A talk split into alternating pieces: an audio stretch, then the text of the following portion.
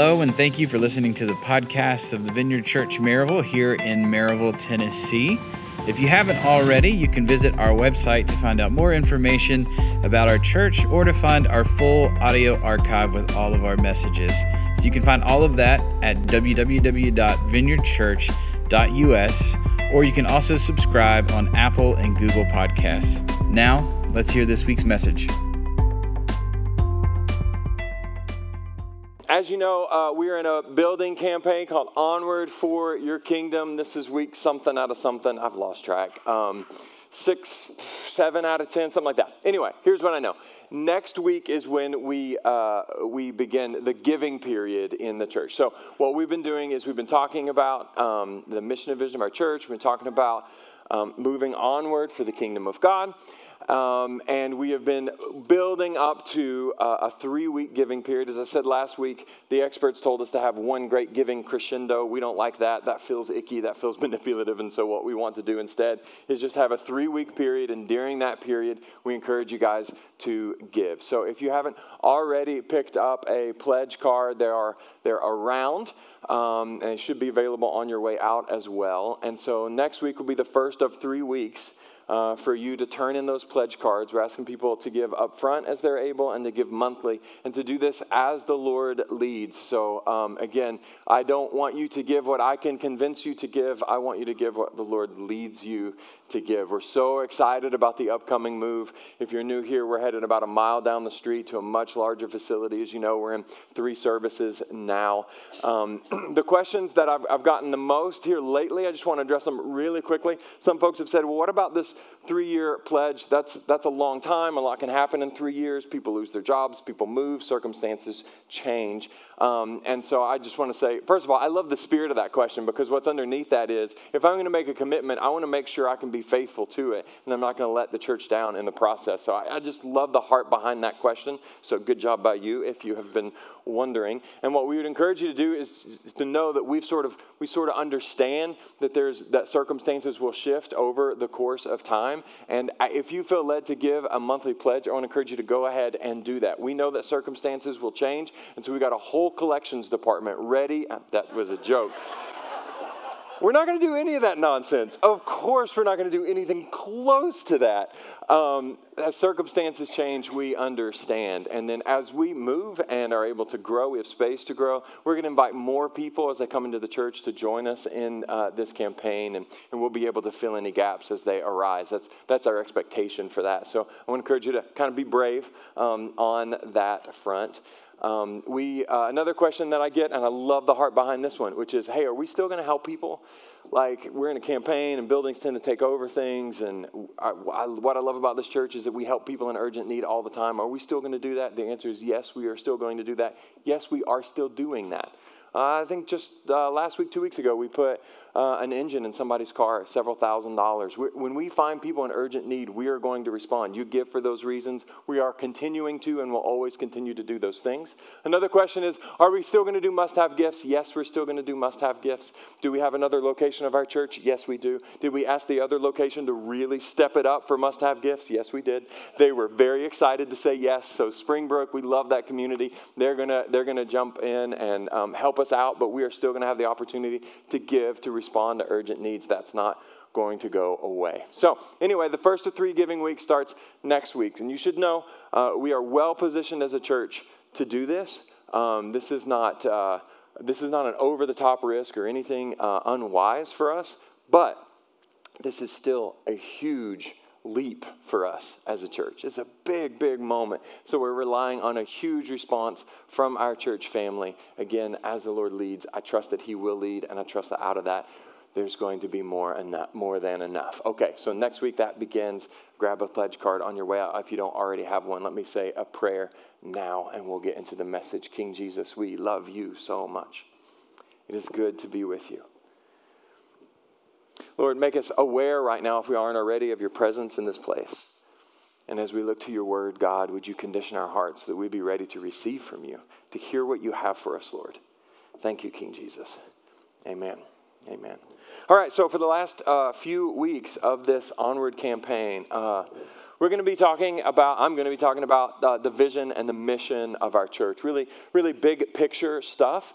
Um, and in order for us to do that, to talk about where we're going, uh, what we're going to have to do is, is, pick up a conversation we've had quite a bit lately, uh, a very candid conversation that we've been having about what is happening in our broader culture. There's been major shifts in societies. It seems very wise for us to stop and take assessment of what's happening, recognize what's going on. Okay, and so what that means is uh, we're going to be we're going to be kind of looking around and taking an honest stock of where we are in our culture and the challenges of this very weird, very intense sort of cultural moment that we find ourselves in. So we're going to be doing that. Um, and along the way, we're going to be uh, drawing again and again, week after week, we're going to be going back to First Thessalonians. Very interesting. I, I think Paul's writing to that church is especially applicable to us. And we're going to get to that, uh, to First Thessalonians today, a little bit toward the end. We usually are at the text from the beginning. we got a lot of foundation to lay this week, so text more toward the end. Um, before we get going here, I need to do a quick brush up on vocabulary.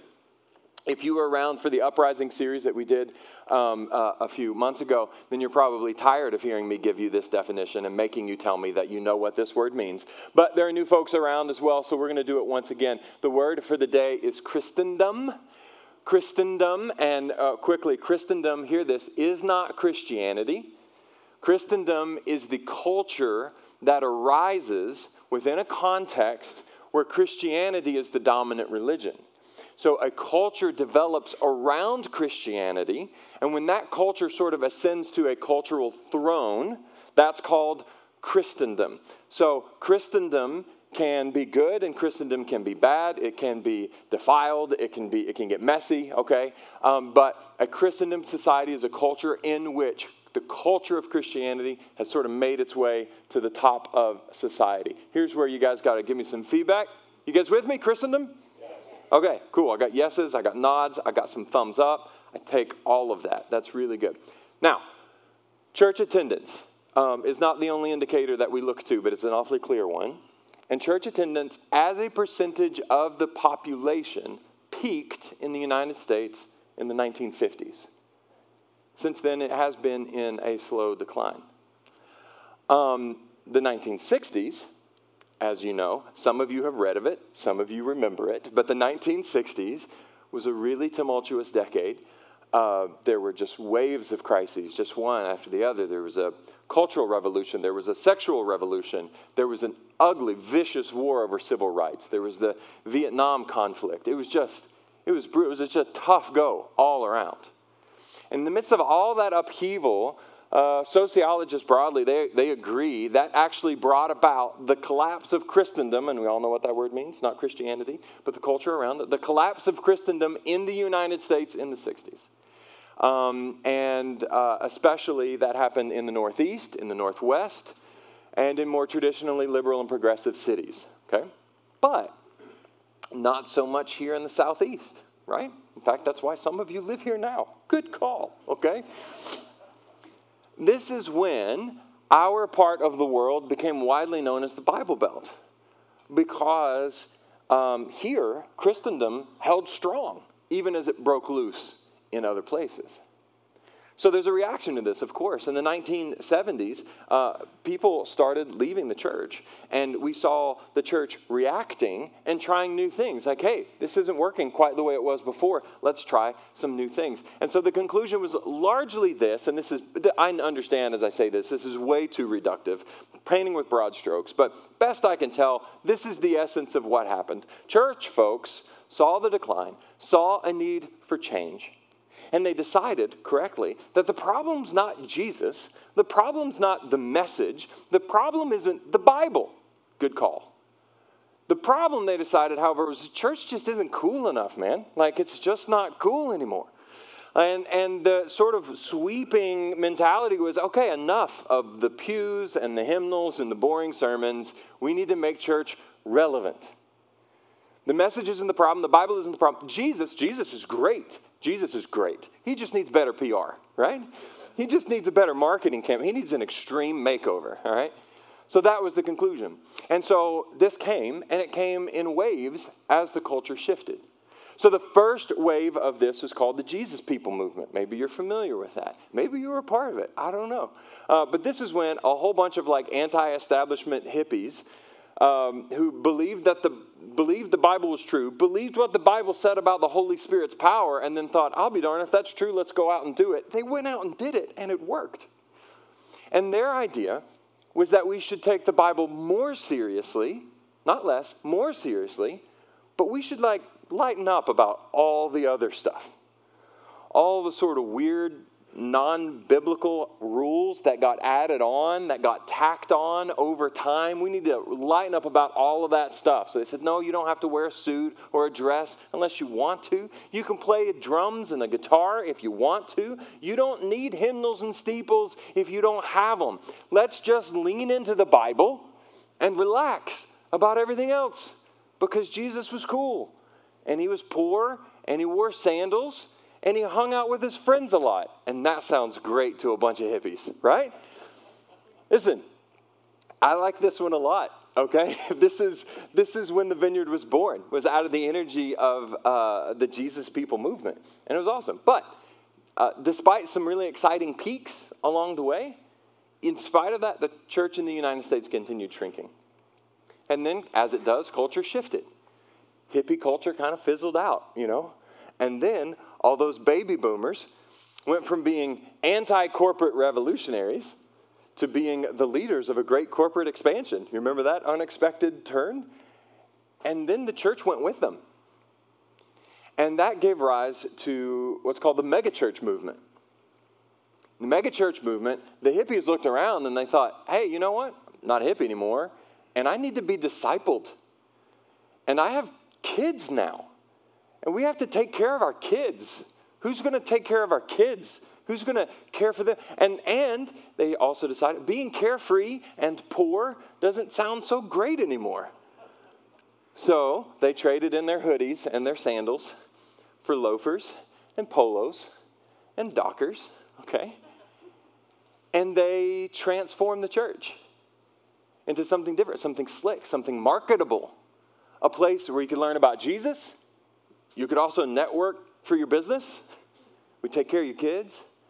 Church became shiny and strategically positioned for like mass market appeal. And there's a lot of energy in it, like it really seemed to be working. And in many ways, it really did work. And yet, the decline continued. After that, um, the Gen Xers came along, bless their hearts. The Gen Xers came along. And they decided, you know what, Slick Church is never going to work for their grungy friends. There's nothing punk rock about shiny church. That's what they decided.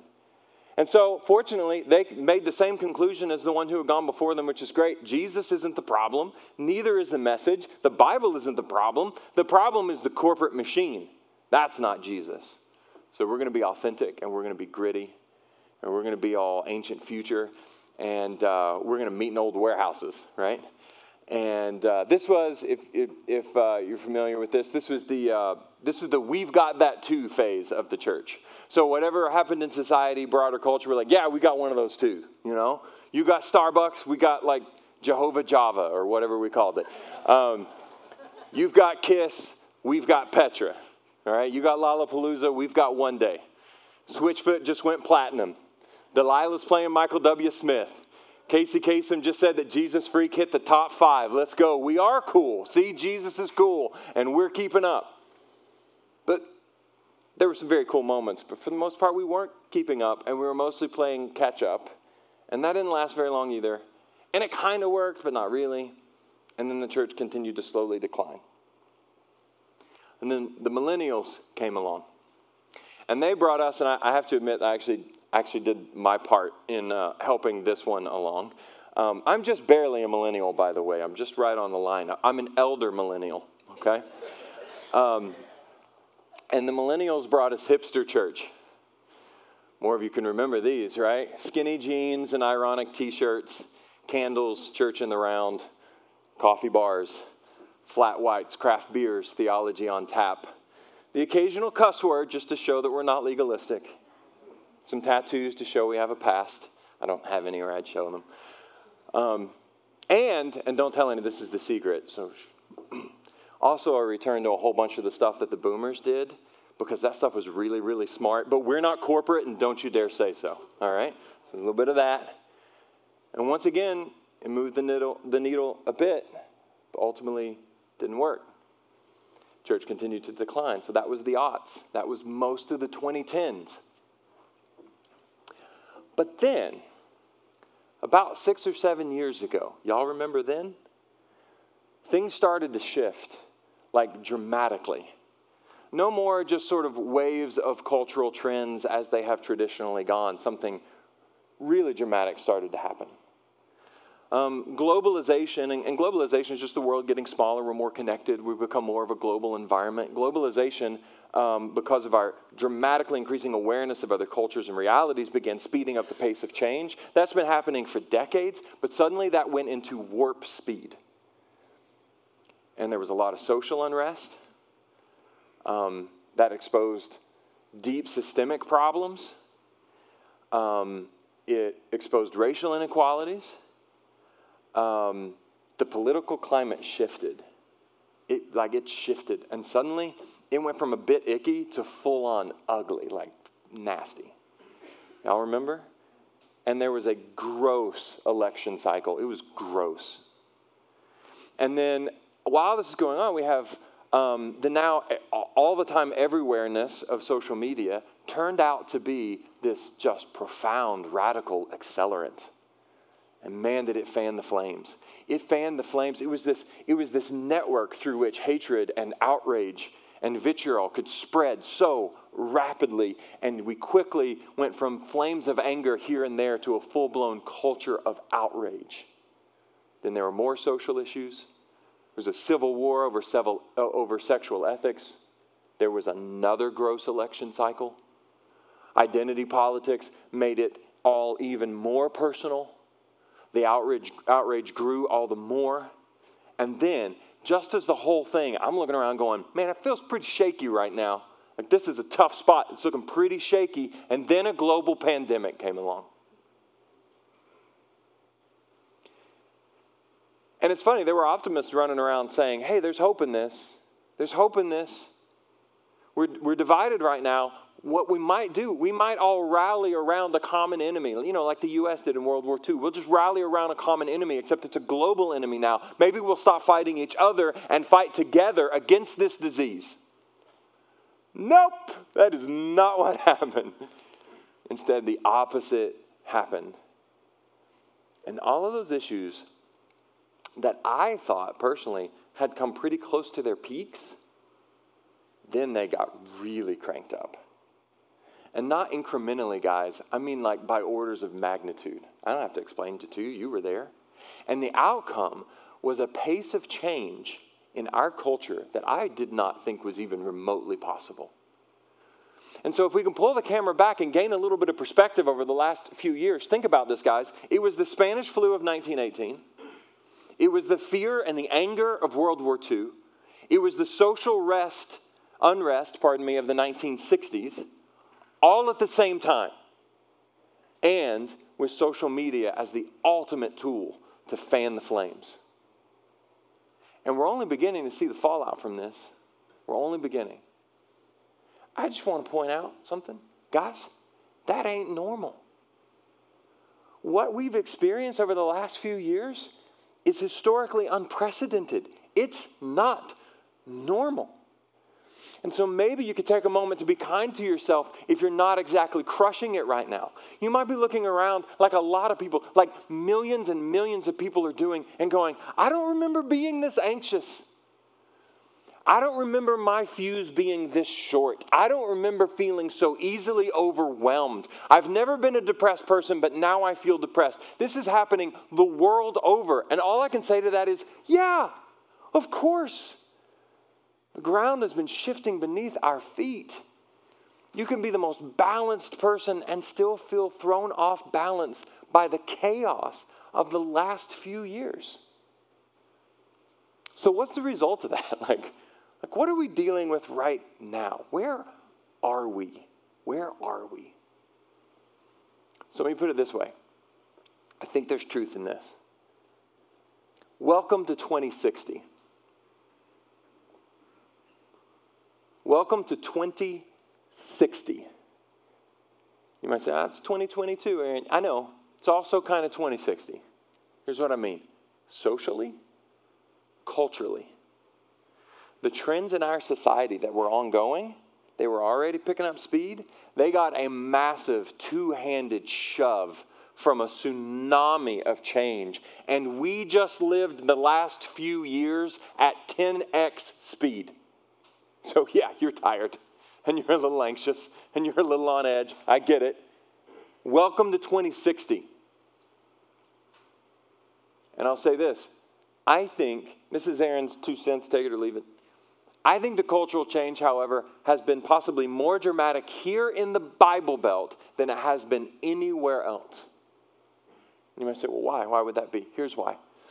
Because in the process of that rapid change, the chaos of the last few years, Christendom, which had held here, it finally collapsed here too. So what that means is good old Bible Belt folks like us, people who are used to being, frankly, used to being in the majority, who are used to being given the benefit of the doubt, who are used to being thought of generally as having the high moral ground, are now suddenly looked at with suspicion rather than trust and as having the moral low ground. And it feels like that happened overnight because it kind of did happen overnight. So, once again, welcome to 2060. Now, we're going to spend the next few weeks unpacking what this means for us, what this means for the church, what it means for our church. and that third part, what it means for our church, I cannot wait to get to that part. I cannot wait to get to keep coming back because here's the thing I, God has positioned this church, hear me, to be the beautiful exception. In the middle of all this angst, in the middle of all this fear, a light shining in the darkness, a beautiful exception. We are going to be an anchor of kindness and reasonableness and decency. Guys, just let folks turn on each other all they want. We're going to love our neighbors. And, I can't believe you didn't say amen. And, I'll give you this one's harder. And we're going to love our enemies too.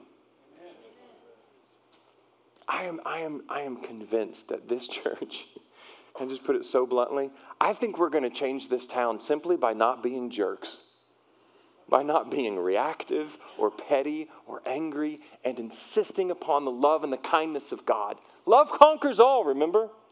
It conquers all. And there's just, I can't, I can't wait to unpack. I wasn't, I'm still saying all the things I, was, I had to wait to say, and then they just came out. But there's no coincidence in this, guys.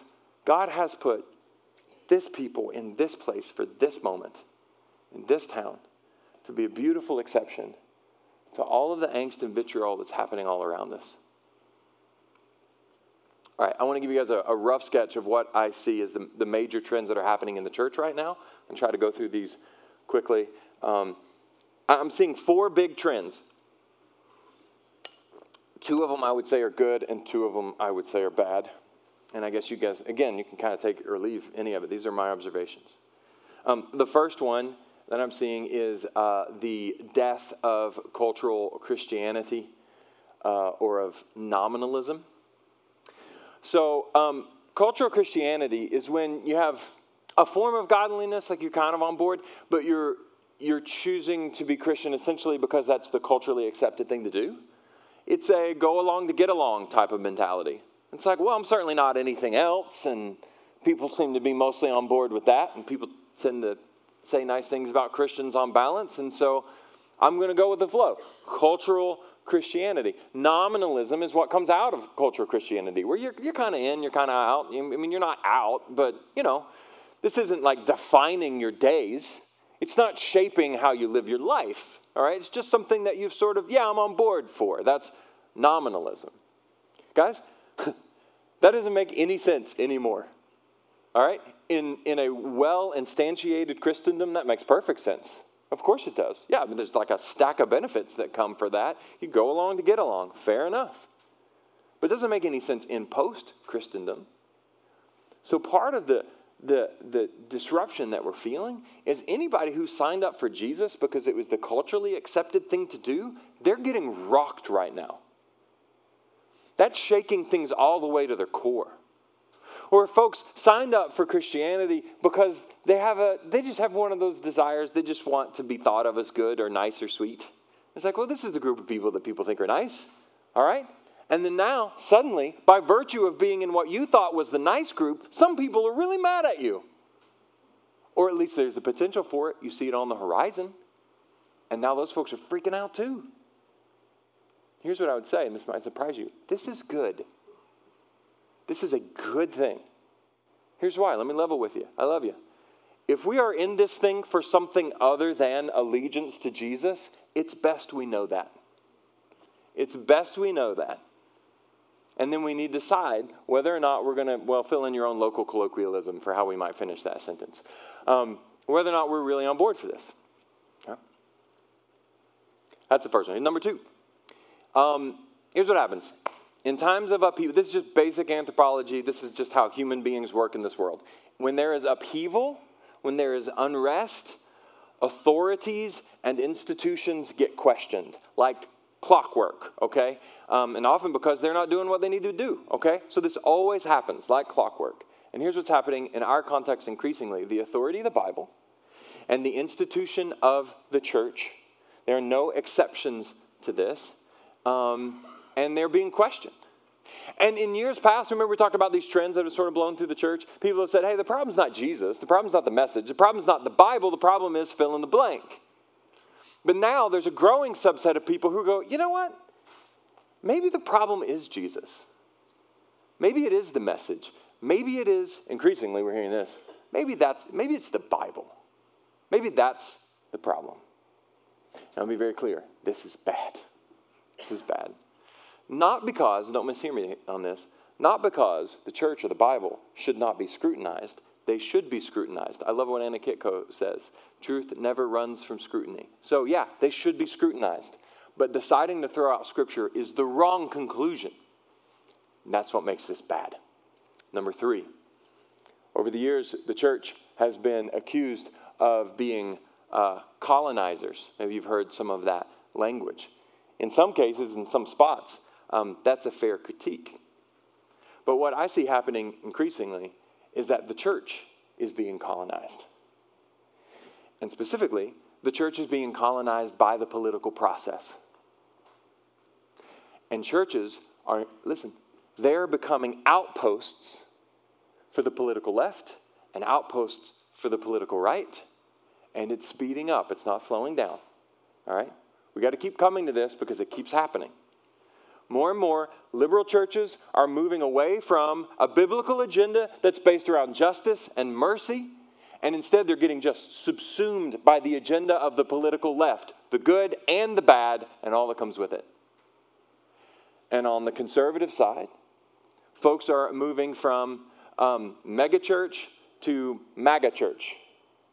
You guys catch it? It's a little bit of a pun. I thought it was clever. Okay. I know it's uncomfortable. And the message of Jesus increasingly becomes the message of the political right the good stuff and the bad stuff. This is bad. This is bad. You may love your political party. Uh, that's great. I want you to love your political party. And its agenda, great. To the extent that it's biblical, sign up for its agenda. That's great. So be it. But Jesus is the hope of the world. He's the one renewing all things, not any political party. And his agenda, I hope you're ready for an amen, his agenda must never take a backseat to anything. All right, that's number three. Number four. Number four is, and I, I think this is, I think this is what's going on. Uh, the trends that I talked about in the life of the church, the sort of let's follow culture approach to thing, I think that's out. And here's why. Um, I think it's because we're so now globalized and so pluralistic there's just so there's so many complexities, so many layers, so many trends, frankly, happening at the same time that I'm not sure the, condi- the conditions are really there for one big trend to sort of get enough momentum in order for it to be worth it for the church or anybody else to sort of follow along in those trends. I just think a lot of them are happening all at once. So, like the great trend of hippie culture and how, you know, all of sort of a, whole generation was caught up in that, I'm not sure that that's happening again. Um, because with them splattered, here's what I mean. Um, I read an article about this not long ago. I thought it was really funny. Uh, the, the, the, the title got my attention. It said, All jeans are in style now. And it just went through how every cut of jean, it's like, yeah, you can wear that, you can wear that, you can wear that. It's all cool. It doesn't matter. You can wear whatever you want. Some of you are relieved. You're like, I'm going to blow some dust off of some old, you know, bell bottoms or whatever. Um, great. It's all cool, apparently. All right. Why? Because there's no great trend that's taking over things like jeans or whatever. Um, and the mantra of the emerging generation is man, just be yourself um, which I actually think is advice the church should take. So I think this is good. Enough of the culture chasing, all right? We have an identity. We should just be ourselves. Which brings us finally to 1 Thessalonians, all right? Um, I see some overlap in the circumstances of the church at Thessalonica, which is where that name come from, um, and what we are increasingly moving into. And it was some overlap. It's different circumstances, but similar challenges. Um, and the church of Thessalonica was just thriving. They were a thriving church um, in a tough context. What they did work. It worked well. So, in that, I think their example speaks to all four of these trends. So let's quickly go back through these four trends and see what Paul's letter to the Thessalonians would say about that. The first one is the death of cultural Christianity and nominalism. First Thessalonians chapter 6 says this, "You yourselves became imitators of us and of the Lord when in spite of severe persecution you welcomed the message with joy from the Holy Spirit." Here's the point. They were born into persecution from day one. You know what that means at the church of Thessalonica? There was no nominalism. There was nobody sort of peering in from the fringe. Why would anybody choose to be persecuted for something they weren't really committed to? There was no nominalism. And as a result, they were unified, they were bold, they were ready to follow Jesus, man, no matter what.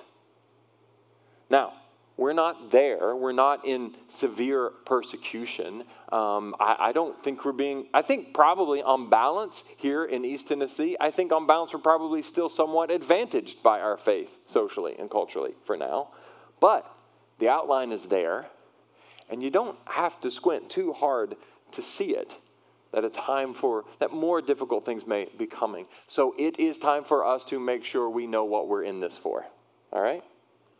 Number two, the authority of the message and particularly of the Bible being questioned. 1 Thessalonians chapter 2 verse 13. This is why we constantly thank God because when you received the word of God that you heard from us, you welcomed it not as a human message, but as it truly is, the word of God, which also works effectively in you who believe. Paul's really explicit about this. What works effectively is anchoring in the authority and the truth of the message.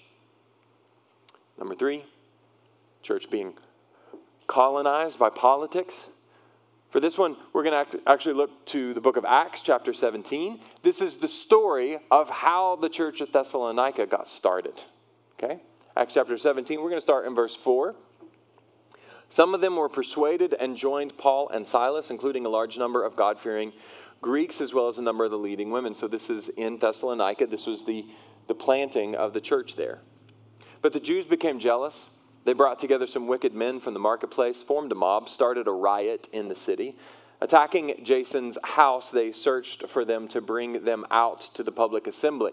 When they did not find them, they dragged Jason and some of the brothers before the city officials, shouting, These men who have turned the world upside down, may we be accused of the same, by the way, who have turned the world upside down have come here too. And Jason has welcomed them. They are all acting contrary to Caesar's decrees, saying that there is another king, Jesus. So, background here is really important in that city. It was very unique, a couple hundred thousand people, very big city in the ancient world, and they operated like a Greek city within the Roman Empire. Very unique. They're, they're the only ones with this setup. They had a senate. They had the freedom to govern themselves. There was almost no Roman intervention. They just didn't mess with them. It was a great setup. All of that, however, was predicated upon a certain stasis being maintained, a stated allegiance to Caesar, and this talk of another king was disruptive. And it threatened a political agenda. So much so that a riot broke out. A riot. But the church refused to capitulate. Jesus was king, and they were going to say anything other than that. And they were not about to let God's agenda get hijacked by a political one. Out of that strength, they did beautiful things. And number four, the end of the let's follow culture trend. Remember, again, this, the good advice I think that we're getting from the young emerging people in our society, um, which is just be yourself. And amen to that. Amen to that. Look, I want to be clear. It's good to be relevant. We're always going to try to be as relevant as we can possibly be to the church for sure. But that's not going to, to take primacy ever over the way of Jesus. So if believing the Bible's true becomes irrelevant, then well, I guess we'll just have to be relevant. Get irrelevant because the Bible is omnirelevant. I like that word. Okay, I just came off the off the top there. I think that works. Omnirelevant, the Word of God is, and we're going to anchor in that. So it's fine to be relevant. We're not going to compromise to that end, is what I'm saying. First Thessalonians chapter one, verse three, Paul says, "We recall in the presence of our God and Father your work produced by faith, your labor motivated by love, your endurance inspired by hope in our Lord Jesus." Church kids in the room, Sunday school rats, do you see the holy triad there? Do you see faith, hope, and love? That's who we are. These three remain, and these three define us. So let's do what he said. Let's, let's work, but not because we're afraid, um, or not because we're religious, or not because we're trying to fit in. Let's work because we have faith in the plan of God, just as the text says. Let's make sure our labor is motivated by love and not by anything less than that. And everything is less than that. Let's make sure our labor is motivated by love, as the text says. And again, let's endure no matter what comes our way because our hope is in our Lord Jesus Christ, just as the text says. Okay, so uh, David or EJ, some musician coming up our way. I'm going to wrap this thing up. I just want to say this as a bit of a tease to the coming weeks, and then also I don't want to leave you in a tough spot. if you kind of take stock in this whole message and go, that sounds a little doom and gloom, hey, look, we're going to be honest about what we're facing, all right? But I want to be very, very clear. Crisis precedes renewal. Think about it, let it settle in. It's true. Historically, it's true. Biblically, it's unassailable. Crisis precedes renewal. Where sin abounds, grace all the more. God is renewing all things. He has not fallen off of his throne because we had a shift in what was normal. And God is established, has been, listen, for 18 years, God has been establishing this church putting these people in these seats and the people in the next service in those seats in the next service for such a time as this.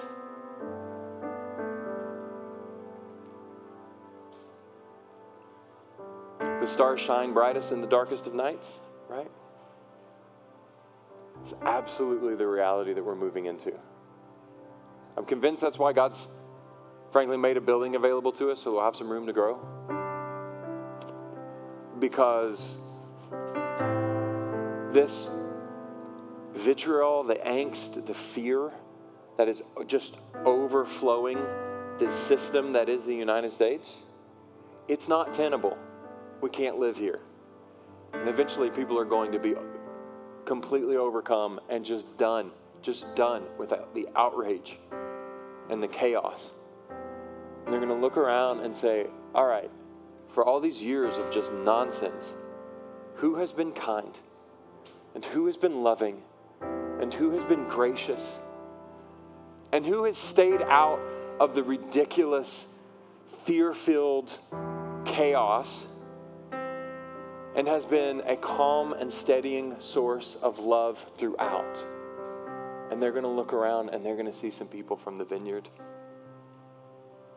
And we're working really hard to get some more seats available because it's coming. It's coming.